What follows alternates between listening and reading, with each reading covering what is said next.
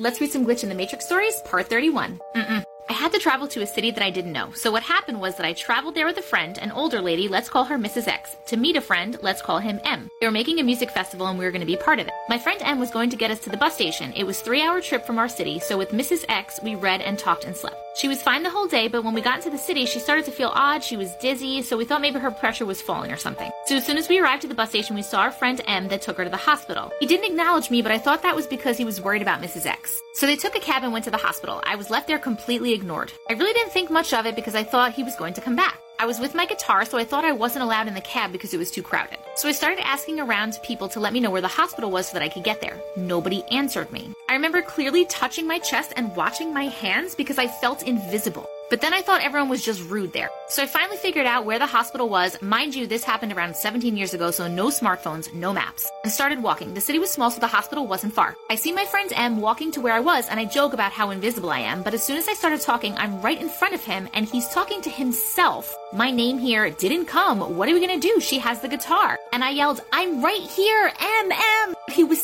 right through me as if I was a ghost. I started to panic like never before. Until today, I've never panicked like that. So he takes out his Nokia to call me. Nokia.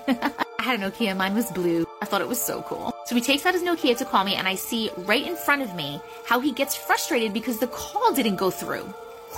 I check my phone and it never received a call. So we start yelling to go to the hospital. It's like he hears something because he says, maybe she's already at the hospital with Mrs. X. So he turns around and I follow. I was very careful not to be tempted to walk through something. Really, I was still panicking. As soon as we put a foot in the hospital, he turns around and looks at me and says, There you are, where were you? And I was like, Dude, and I tell him everything. He never saw me. Next day, I learned that this city is called the City of Witches. I would have freaked out if someone couldn't see me.